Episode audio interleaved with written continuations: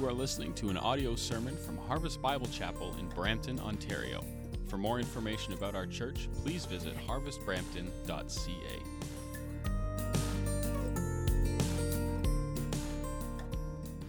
And when they had taken the scroll, the four living creatures and the 24 elders fell down before the Lamb, each holding a harp and golden bowls full of incense, which are the prayers of the saints. And they sang a new song, saying, Worthy are you to take the scroll and open its seals. For you were slain, and by your blood you ransomed people for God from every tribe and language and people and nation, and you have made them a kingdom and priests to our God, and they shall reign on the earth. Then I looked and I heard around the throne and the living creatures and the elders the voice of many angels, numbering myriads of myriads and thousands of thousands, saying with a loud voice, Worthy is the Lamb who was slain to receive power and wealth and wisdom and might and honor and glory and blessing. And Lord, you are the God who is worthy of honor and glory and blessing. You are the God who is worthy of our worship today.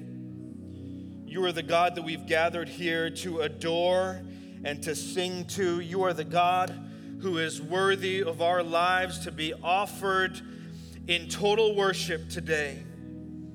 And so, God, we pray in this place, in this room, that we are aware that we're not just a group of people gathered in a gymnasium in Brampton, but we join with thousands upon thousands and myriads upon myriads surrounding the throne, singing, Holy, holy, holy is the Lord God Almighty, knowing that the whole earth is full of His glory.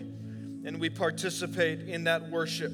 Today, I pray, Lord, there is no spectating in this room, but there is worship.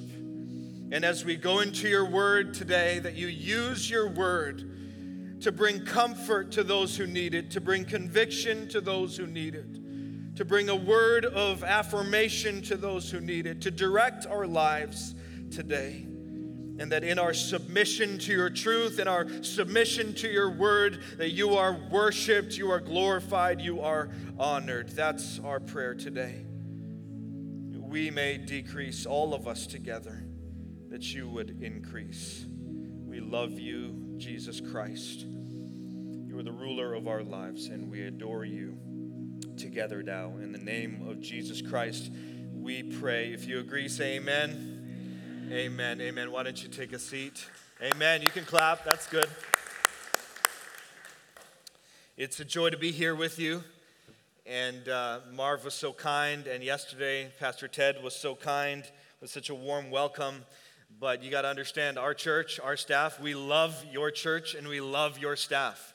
And we love to get together with them. I love your pastor, Pastor Ted, so much. He is a dear friend of mine, as well as Marv and the rest of the team. We love them so much. And uh, I know that you know how blessed you are to have uh, all of these precious, faithful servants of the Lord uh, leading you to follow Jesus Christ. So I'm going to start uh, this morning with a quote. It's on the screen for you. A.W. Tozer said this He said, To have found God and still to pursue Him is the soul's uh, paradox of love.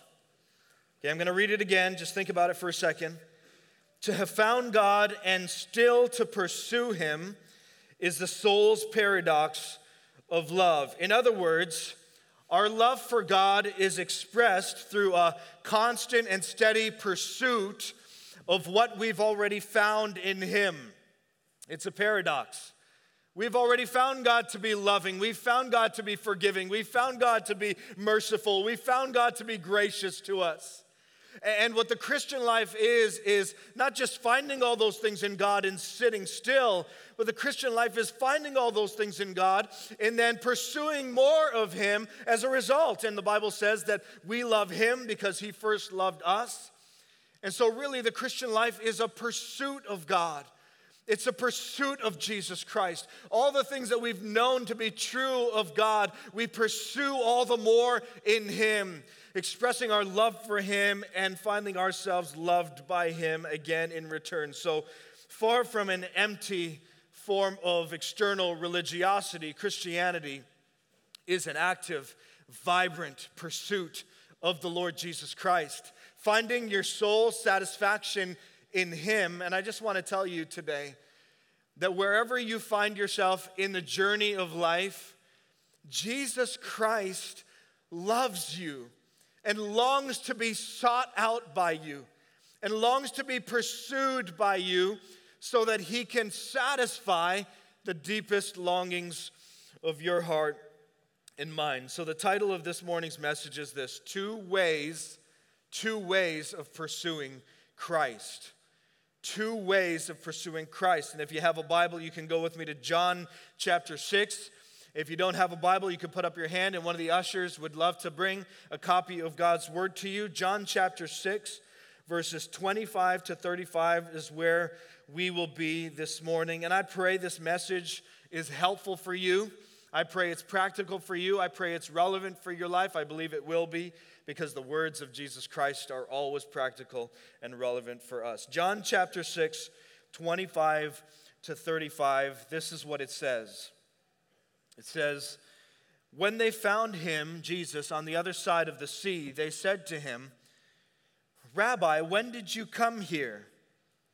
And Jesus answered them, Truly, truly, I say to you, you are seeking me not because you saw signs but because you ate your fill of the loaves.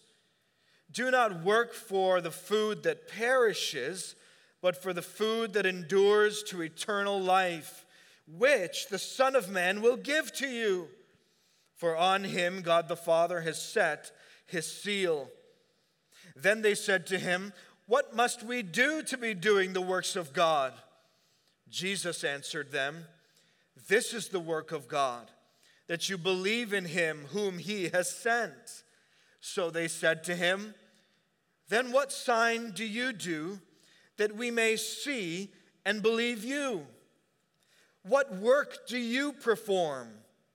Our fathers ate the manna in the wilderness, as it is written, He gave them bread from heaven to eat. Jesus then said to them, Truly, truly, I say to you, it was not Moses who gave you bread from heaven, but my Father gives you the true bread from heaven.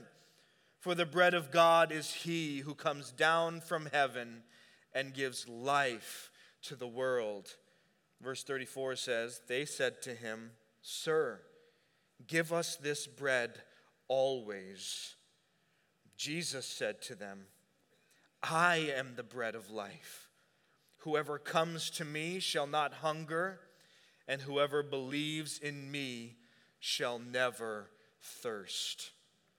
There's so much happening in this passage of Scripture, but the one thing that I want to highlight for you is, in fact, this that there is a kind of pursuing Jesus Christ happening in this passage.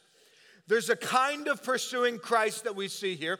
And, and what we want to do this morning is we want to see what this pursuit of Christ is in this passage. And we want to contrast that with what God says the genuine, authentic pursuit of Jesus Christ needs to look like. So, this is where we're going to start. And you can write this down in your notes. There is a way to pursue Christ in our lives that is actually self serving and therefore unsatisfying.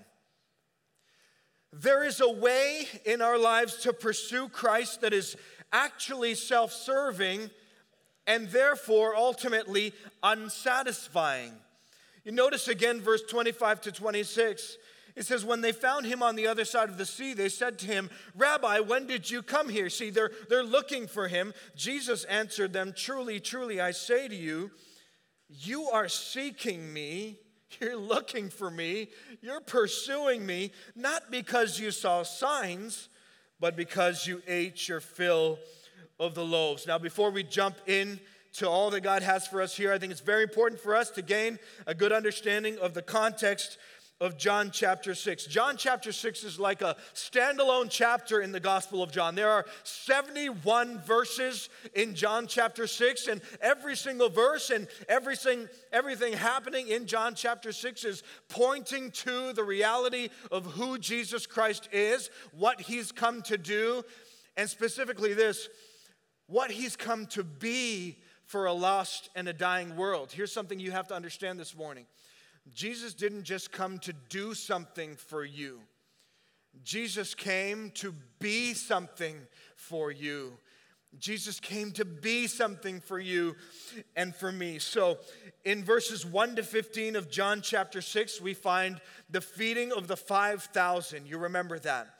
This is important to our passage today. With just two fish and five barley loaves, Jesus demonstrates his authority over hunger by multiplying just a little bit of food and feeding over 5,000 people. It was amazing. And then in verses 16 to 21, Jesus is found by his disciples miraculously walking on the water. And in the midst of a raging storm, towards the disciples in the boat they were in, calming the storm, showing himself to be authoritative over nature and creation itself. And so by the time we get to verse 25, our text today, the crowds who had been following Jesus and witnessing the miracles of Jesus can't get enough of Jesus. By the time we get to verse 25, the, the crowds are looking for him. They're seeking him. They're pursuing him. They want to find him. But the tragic thing about what's happening here in John chapter 6 is that the crowds are not looking for Jesus for who Jesus is and what he's come to be for them. The crowds are searching for Jesus, pursuing Jesus, chasing after Jesus for what he can do for them, for what he can give to them. They don't want Jesus, they want what's in Jesus' hands. They don't want the beauty and the glory of Jesus, they want what's in Jesus' hands. And so notice Jesus' response to all of this. He says, You're seeking me not because you saw signs but because you ate your fill of the loaves. Now, it's important for us to understand that in the Gospel of John, when he uses the word signs, and he uses the word signs all throughout his gospel. He's talking about something that Jesus has done that points to the reality, the greater reality of who Jesus is. And so when Jesus says, You're searching for me not because you saw signs, he's highlighting this fact. You're, you're looking for me um, not because you saw what the feeding of the 5,000 really highlighted, which is my glory, my majesty, my power, my sufficiency. You're looking for me because you simply got hung up on the sign itself. See, signs don't exist for themselves, signs always point somewhere. And the feeding of the 5,000 was a sign that pointed to the reality of the sufficiency and glory and beauty of Jesus Christ. But the problem that's happening here in John chapter 6 is that the people, the crowds, hundreds and thousands of them, they're really hung up on the sign. They want more of the sign. They, they love the sign. They're pursuing Jesus not because of what the sign shows them about Jesus they're pursuing Jesus so that they can have more of the sign itself. That's the tragedy of what's happening here in John chapter 6. So Jesus discerns something that no one else in that crowd is able to discern. He discerns that they are pursuing him with a self serving motive. They're pursuing him with a heart that wants what he can give to them rather than what their hearts really need, which is Himself. And so on the screen for you, John Piper said this. He said, Jesus did not come into the world mainly uh, to give bread, but to be bread. He did not come into the world to be useful, but to be precious. Oh, how many Christians receive him as useful. Or another way to put it is this Uh, Jesus Christ did not come into the world to assist you in meeting desires you already had before you were born again. He came into the world to change your desires so that He is the main one. That is the reason He came. And so there is a way to pursue Jesus Christ that is actually self serving and therefore ultimately unsatisfying. And this is a word that our hearts need to hear and embrace today, this morning. Because if you're like me, you get lost in this life sometimes. If you're like me you, you bow down to pray sometimes. But, but the, the nature of your prayer is not so much seeking the face of jesus christ and finding all that you need in jesus christ. Sometimes you come to the lord and you have a motive for coming to him and you say jesus we, we want you to give us this. Jesus we're seeking you because we want this jesus we're using you as a way to get this and what we're going to see and what we're going to find is that this kind of pursuit of Christ will always leave you amazingly unsatisfied in your life. This kind of pursuing Christ will always leave you discontented and even disillusioned because your pursuit of Christ is for something other than that which your soul was designed to find joy and satisfaction and fulfillment in. So let's just take a moment for, for a second here to get really personal. It's easy to come to church and to sit and listen, but let's just get a little personal here. Let me ask a question. Why do you pursue Jesus Christ? Just think about it for a second. Why do you pursue Jesus Christ? I'm not better than you. I ask myself that question. Why am I pastoring a church? Why did we plant this thing four years ago? Why am I working so hard in ministry? What's the nature and the purpose of my pursuit of Him? Why are you pursuing Jesus? Why are you here this morning in this church? Why did you come? Why are you part of a small group in this church? Why are you actively serving in this church? Why are you part of an accountability group of some kind? Why are you part of some kind of training that's happening in this church? Why? Can you answer? Some of you may say, I'm not exactly sure, um, Jason, I'm not exactly sure uh, what my motive is for pursuing Jesus Christ. Uh, can you help me, Jason? How can I identify if my pursuit of Jesus Christ is actually self serving? I mean, I think I'm pursuing him for him, but, but I don't really know. How can I know? Well, I want to show you three things from the text. I want to show you three marks of a self serving pursuit of Jesus Christ that no doubt all of us fall into from time to time. But I pray if any of us are finding ourselves in one of these patterns, we can turn away and turn to the pursuit of Christ that God has called us to. Three ways, uh, three marks of a self serving pursuit of Christ. It's going to be on the screen for you. Uh, number one is this the self serving pursuit of Christ, it, it constantly tests Jesus, okay? And I want you to be looking for these patterns in your own heart. Notice verses 27 to 30. It says, Do not work for the food that perishes, Jesus says. Don't go after the, the temporary bread. Don't go after that. He, he says, But for food that endures to eternal life, which the Son of Man will give to you. For on him God the Father has set his seal. Then they said to him, What must we do to be doing the works of God? Jesus answered them, This is the work of God, that you believe in him whom he has sent. So they said to him, Listen, then what sign do you do? That we may see and believe you. What work do you perform? It's an absurd question. Let's just think about it for a moment. They've just witnessed Jesus feed over 5,000 people with very limited resources. And when Jesus says, This is the work of God, don't, don't look for the bread, look for the, the food that endures to eternal life, essentially saying, Believe in me. They're looking at him in light of the fact that he's just fed 5,000 people, and they say, What exactly do you do, Jesus, that we should believe in you? They say, what, what work do you perform that we should look and pin our hopes on you? It's an unusual question. In addition to the fact that he's fed 5,000 people before their eyes, in chapter 2 of the Gospel of John, chapter 6, Jesus miraculously turns water into wine. The word would have spread.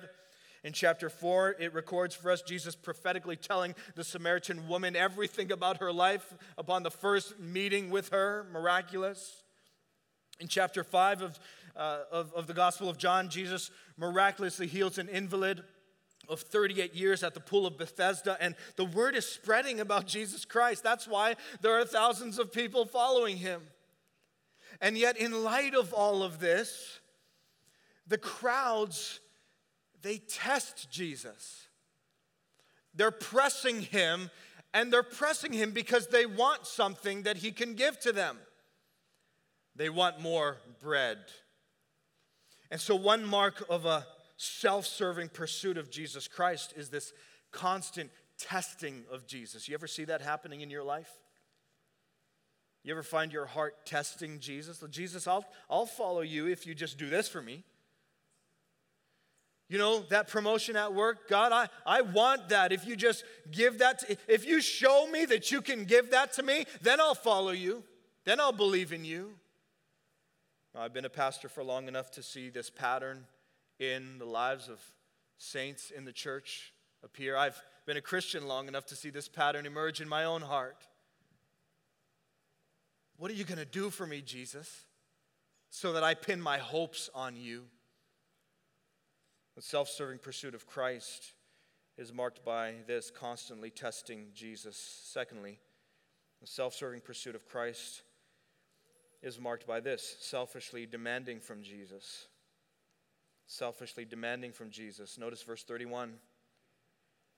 They say, Our fathers ate the manna in the wilderness, as it is written, He gave them bread from heaven to eat. So, what they're doing here, you need to understand, is essentially they're comparing Jesus to Moses. And they're referring to Exodus 16 here, where God so graciously provided manna or bread from heaven for the people of Israel. Remember that in the Old Testament? Well, God was raining down manna, providing for their needs. And so you got to understand what they're doing here. Filled with pride, they quote the scriptures basically saying, Jesus, you fed the multitudes only once. But our fathers in the wilderness, they received manna from heaven day after day after day. Do something more. Do it again. Do it every day for us, Jesus. Then we'll believe in you. Then we'll trust you. Then we'll pin our hopes on you. Then we'll know that you're trustworthy. That's what they're doing. They're not only testing Jesus, but they're going a step further to selfishly demand from Jesus that he do something for them, that he show them another sign, that he do something more for them. And this, loved ones, is one of the sure marks of the self serving and unsatisfying pursuit of Jesus Christ. And maybe you're there today. Maybe you've been there just demanding that Jesus do something for you, demanding that God show up for you in a way that gives you the thing your heart wants. Now, some of you are wondering maybe, well, what, aren't we allowed to pray and ask God for things? Of course, of course. Pray and petition the Lord. But here's the distinction we need to make. When we come to the Lord Jesus in prayer, if we are coming to Him because we are really worshiping this thing over here, then that's a problem. If we're coming to Him saying, Jesus, we're praying to you so that you can give us this thing that we're really worshiping, that's a problem. That's a self serving pursuit of Christ. Come to worship Jesus and let the context of your prayers be that He is the object of your affection and your worship. And the context of your prayer is, Thy will be done. And, and I want you above all things. Petition Him in the context of that. But guard your hearts, loved ones, guard your hearts from praying to Jesus because you want Him to give you the thing that you are really worshiping. It's a promotion at work that I'm pinning my hopes on. I'm not pinning my hopes on Jesus. I'm pinning my hopes on this promotion at work because if God gives that to me, then my life will be complete. That's what we think. Or it could be finding a spouse We talk to a lot of singles, precious, godly singles who get hung up on this and they want a spouse so much, and it's sometimes borderlines this it's idolatry. They want this so much that they've just gotten so mad at God that He's not provided the thing that they've really worshiped. That's idolatry. And if you were to get that thing, if you're worshiping that thing, it's not going to meet the deepest needs of your heart. Because your heart was not designed to be fulfilled by a job promotion or a spouse or having children or a new house or a new car or a good reputation. Your heart is not made that way. You're not created that way. You're not designed to find joy and fulfillment in that. And so, a self serving pursuit of Christ, it's constantly testing Jesus, it's selfishly demanding from Jesus. Thirdly, a self serving pursuit of Christ, it foolishly looks past Jesus. It foolishly looks past Jesus. Notice verses 32 to 34. Jesus said to them, Truly, truly, I say to you, it was not Moses who gave you the bread from heaven, but my Father gives you the true bread from heaven. For the bread of God is he who comes down from heaven and gives life to the world. They said to him, Sir, give us this bread always. So you have to understand that they're not getting it. They're not understanding it. You have to notice the continual focus on the physical, the continual focus on the temporal. They're so hung up on having their physical hunger satisfied that they're completely missing something of much greater significance. When Jesus says, Truly, truly, I say to you, it was not Moses who gave you the bread from heaven, but my Father gives you the true bread from heaven. Jesus Christ is highlighting two fundamental errors in their thinking and in their theology. Number one, he's highlighting this error Moses didn't give them the bread from heaven, God did. And they're standing there all self righteous saying, Well, Moses gave our fathers bread from heaven every day. And Jesus is trying to say, It wasn't Moses who gave you the bread, it was my father. My father gave you the bread. That's the error number one that he's trying to highlight and rectify. Error number two is this the bread that came down from heaven in the wilderness, it was temporary bread, it was for temporary satisfaction. It was only a pointer, it was only a type of a better bread that would be coming, of an eternally satisfying bread that would be coming. Jesus is trying to say to them, You're so hung up on the bread. You're quoting Exodus 16 like it's all about bread. And Jesus is saying, Exodus 16 and the bread that came to your fathers, it's all about me. It's about me. It was foreshadowing the fact that one day God would send the true bread from heaven, not just to satisfy physical hunger, but to satisfy the deepest longings of the human heart and satisfy the spiritual hungering of humankind. And so, what they're doing here is they're looking at Jesus, and it's like they take Jesus um, and they, they pull him close to them. They put their arm around Jesus. Say, Jesus, listen, let's talk about this. We, we like you, okay? You're a good guy. And see that bread over there? That's what we really want. Would you just give us the bread? See what they're doing? They're looking past Jesus towards something temporal, towards something physical that they think they need will satisfy the deepest longings of their heart, when all the while, the one who can meet the deepest needs of their heart is standing before them in the person of Jesus Christ. They are foolishly looking past him.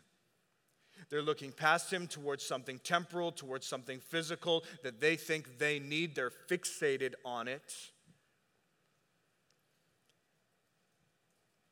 Are you foolishly looking past Jesus in your life? I mean, you come to church, and it's so easy for us to do this. We come to church, we're engaged in small groups, we're doing all the stuff that we're supposed to do. And, and, and but sometimes our, our hearts can get mixed up. You know, the hymn writer says that we're, we're prone to wander. Lord, we feel it. Do you feel it? I feel it sometimes. We're prone to wander. Lord, I feel it. And sometimes we get into this pattern of testing Jesus because we fixated on something temporal, of selfishly demanding, Are you going to give this to me? And then foolishly looking past Him for the thing that we've fixated on. Here's a question for you Is there something physical or temporal in your life that in this season you have fixated on? That you are pinning your hopes on? That you want that thing, and your prayer life has not been about the worship and adoration of Jesus Christ. Your prayer life has been about using Jesus as this cosmic genie. You just rub him, and he's got to give you that thing that you're fixated on. It happens to me sometimes. Did you know that, that even in good things, in good pursuits, we can get mixed up, even in serving God, even in ministry, even in pastoring a church? If, my goal is that Jesus, you give me this type of fruitfulness here, that's what I want, that's what I really worship, then I'm, I'm misguided. If my goal is that God would give me some kind of blessing in my ministry and I begun to worship that rather than worship Him, then I'm misguided. What is it for you? What is it for you that you've fixated on and you've foolishly looked past Jesus for? Some people look past Jesus towards their careers, some people look past Jesus towards uh, finding a spouse or their own spouse. Some people look past Jesus towards having children. Some people look past Jesus towards fun. Some people look past Jesus towards technology. What is the thing that tempts you to look past Jesus? And then identify that thing. Maybe write down that thing and just repent of the pursuit of that thing. And find loved ones, find your heart, find your life embraced by Jesus Himself. This is not a moment to feel guilty. The Bible tells us so beautifully in Romans 8 1 there's no condemnation for those who are in Christ. And so, if you find yourself misguided today, as I do so often in my life, I know and I love that the gospel says there's a Savior Jesus Christ, and by his blood, he has made a way for me to approach the throne of grace boldly to find mercy and help in my time of need. This is not a moment to feel guilty. If you find your heart chasing other things, this is a moment of confession and repentance. This is a moment to find Jesus Christ with his arms open wide. This is a moment to find Jesus Christ saying, I died for you, I shed my blood for you, so that you can come to the throne of grace, so that in this moment you can find mercy and you can find help in your time of need and let let the mercy of God come upon your life like a waterfall. That's what this moment can be for you. Jesus Christ is the all sufficient one that we often look past so very often. Now, there's a beautiful couple in our church named Justin and Sally. They're a very precious couple. They've been following Jesus Christ for a long time now and been serving him and every church they've ever been part of. They were just key leaders and serving the lord. And and they got married many years ago and they discovered early on in their marriage that uh, they were having trouble conceiving children. And and the thing is it was a deep desire in their hearts to be parents such a deep desire and so over 10 years of fertility treatments, 10 years of prayer, 10 years of trying everything, 10 years of disappointments. Sally got pregnant once and it ended quickly in a devastating miscarriage. It's just, this was a hard, hard thing for them. Over 10 years of this. And finally, they realized that this was something perhaps they had to lay down, and their hearts became open to the possibility of adoption. And so they began the process to learn and do the classes and figure out maybe that how they can adopt a child. And and one of the deep desires that they were bringing to the lord was that perhaps god would give them a newborn baby to adopt. Now as they began the process the adoption agencies told them it's, it's highly unlikely you probably won't get a newborn baby. That's like next to impossible. Uh, but you know you, we'll try and we'll, we'll see how this thing goes. So sure enough they got a phone call one day and that thing that they were told was impossible actually uh, was brought to them. And there was a young girl who uh, got pregnant unexpectedly and she wanted to put up her baby for adoption. She found Justin and Sally's profile and she said, I want this couple here to adopt my baby girl when the baby's born. This girl's pregnant. And so this was answered prayer for them. And Justin and Sally rejoiced And when the day came for the little baby girl to be born, Justin and Sally actually went to the hospital and took the baby right from the mother. And it was a glorious thing. They named the little girl, they clothed the little girl, they bonded with the little girl, they cared for the little girl. For five days, they did that. I remember receiving the phone call from Justin and Sally, and uh, I couldn't make much of what they were saying. I was on speakerphone, and it was very fuzzy what they were saying, but I could make out that they were sobbing and weeping and crying uncontrollably. And these words were the words that I could make out something to the effect of, They're, they're taking her away, Jason. They're, they're taking her away from us. They're, they're taking her away.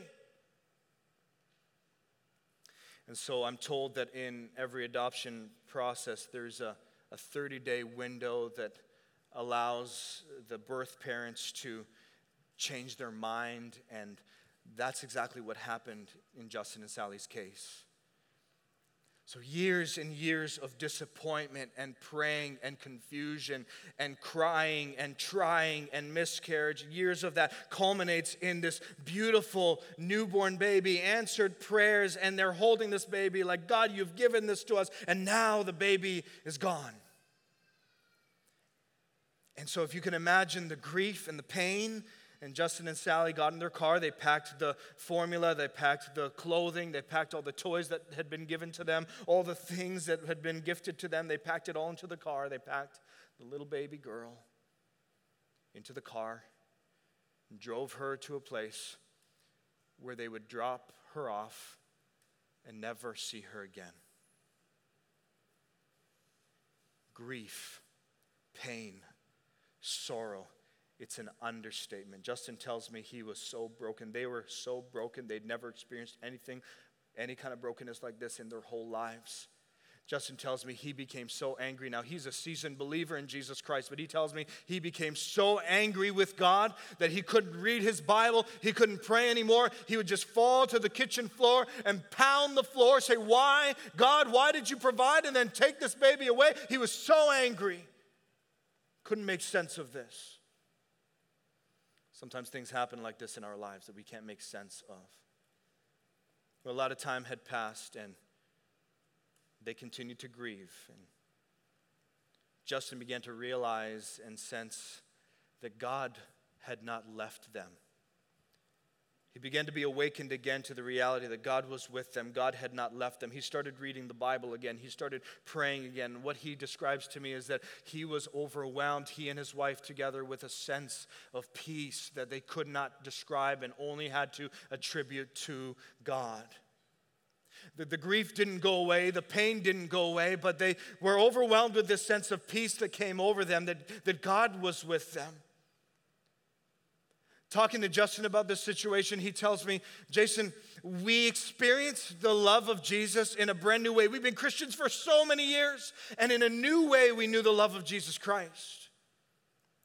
We've been Christians for so many years, and in a new way, we experienced the comfort of Jesus Christ. We've been Christians for so many years and had yet to experience what it meant that Jesus Christ was enough for us. Again, the pain didn't go away, the grief didn't go away. But in drawing near to God, they experienced, he tells me, the relationship with God was like, in his words, was like brand new. And they experienced for the first time what it means that when you're in the darkest moment of your life and your worst nightmare has happened to you, that we can say, Jesus is enough for me. That He is bread for our souls, that He is bread for our hearts. And that's something, loved ones, that I wonder in the church in North America. I wonder if people that fill churches in North America can say that sincerely. I wonder so often in my own private times with the Lord, can I say that, Lord? I, I read about missionaries who've lost everything. I read about Christians who have lost everything and, and who are able to turn and say, Lord, you are bread for my soul. You are all that I need. You are enough for me. You are the one that I look to and pursue, not to give me this, but, but it's you that I want. It's you that I need. And I wonder to myself so often, do I really believe that? I'm asking you the question Do you really believe that today? Because it's so easy to chase Jesus Christ to give us something else. To chase Jesus Christ to give us a daughter, to chase Jesus Christ to give us a spouse, to chase Jesus Christ. All good things, all good things, all noble desires. Nothing wrong with that. But the thing we're facing here in John chapter 6 is that the people didn't want Jesus himself, they wanted what he could give to them. That kind of pursuit, loved ones, leads only to an unsatisfied life because your heart was meant to find its joy and satisfaction in one place. In one place. It's in the person of Jesus Christ. There's a way to pursue Christ that is self serving and unsatisfying. I'm going to close with this now. There's a way then to pursue Christ that is truly Christ exalting and therefore life altering. There is a way then to pursue Christ that is truly Christ exalting and life altering. Notice verse 35 of John chapter 6. Jesus said to them, I am the bread of life. Whoever comes to me shall not hunger and whoever believes in me shall never thirst. This is the first of seven I am statements of Jesus Christ. In the Gospel of John, Jesus uses the words I am in an absolute sense, equating himself to God. And that's who he is. And that means that Jesus didn't come primarily to give us something, but Jesus came to be something for us. Jesus came to be all that you need. Jesus came to be the source of your strength. Jesus came to be the satisfaction of your soul. Jesus came to be the treasure of your heart. Jesus came to be the most precious relationship of your life. Jesus came to be the one who satisfies you forever. And every single person in the world and in this room is hungering and thirsting for something more. This is what makes the gospel of Jesus Christ so profound. It's that the gospel of Jesus Christ offers us the hope of having our hunger satisfied and our thirst quenched. The gospel of Jesus Christ. Jesus says, Whoever comes to me will never hunger. Whoever comes to me will never thirst again. He's not talking physically, he's talking spiritually. Why are so many Christians on a hamster wheel chasing the next thing, finding themselves unsatisfied? Why are so many Christians sitting in churches like this one and find themselves, well, the preacher's always telling me that Jesus is enough. We're singing these songs that Jesus is enough, but why don't I feel that my heart is satisfied? Well, maybe it's because we haven't grabbed onto this promise that Jesus is enough for me. Therefore, I pursue him supremely and not the other things of this life. That means that the things of this life that have captivated our attention and our affection, that means the idols of this world that are calling our name all the time. That means when Twitter and Facebook and Instagram is calling your name first thing in the morning, you smash those idols because those are the things that are leading you to the unsatisfied life. You smash those idols and you commit yourself to pursue Jesus Christ, the one who says, You will never hunger with me. You'll never thirst with me. You come to me and I meet the deepest needs of your heart and you are satisfied forever. Is there anyone in the room willing to smash the idols of their lives today? Is there anyone in this room willing to commit themselves to a daily earnest pursuit of Jesus Christ that says, Lord, I want to delight in you. I want to seek your face and not necessarily what's in your hand. I want to be a man or a woman of prayer.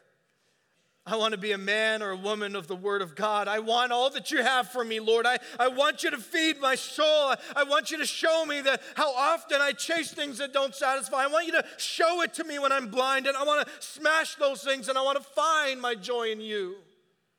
Is there anyone in the room that will say that, will, that will pray that? If there's anyone in the room that will pray that, Jesus will say to you, then you will never hunger, you will never thirst you will find all that you need in me. And maybe there's even someone in the room that needs to say that for the very first time because you've never put your faith and trust in the Lord Jesus Christ. You've been chasing all kinds of things, but today you're confronted with the reality of Jesus Christ as sufficient Savior. You have a sin problem just like me. We all have a sin problem that separates us from God, and, and, and the gospel says that Jesus Christ the perfect substitute comes to die on the cross in my place for my sin so that I don't be punished for my sin. He's punished in my place. He takes my punishment. He gives me his righteousness. And if I would believe and trust in him, he would forgive me of my sin, wash my heart clean, and welcome me into his great eternal kingdom where there is joy and pleasures forevermore. Maybe you have to come to Jesus for the first time today. Church attendance doesn't save you. Belonging to a family that's Christian doesn't save you. You need to come to the Lord Jesus Christ yourself. So I want you to bow your heads with me right now. And I'm going to pray for you. Two things I'm going to pray. First is this Lord Jesus, if there's even one in this room today that does not know you as Savior, if there's even one we pray that by your sovereign hand you would save. You'd bring an awareness of our sin, an awareness of the beauty and glory of the cross. And let there be a great exchange in the heart of someone today where you have paid the price for their sin and they receive the perfect righteousness of Jesus Christ. Do that, Lord. Bring repentance, bring salvation, bring faith. And Lord, I pray for those that are in this room today that are saved by your grace, hearts regenerated, and yet find that they're so often prone to wander. And perhaps in this room today, some are, have wandered. They've wandered towards the idols of this world, and they haven't even been made aware of it until this moment. I pray, Lord, you would lead us to confession of that, repentance of that and joy in this reality that there is one who will satisfy my hunger and my thirst. There is one. I want him. I long for him. Lord Jesus, let that be our prayers that we want you today. In Jesus' name we pray. Amen. This has been an audio sermon from Harvest Bible Chapel in Brampton, Ontario. For more information about our church or to contact us, please visit harvestbrampton.ca.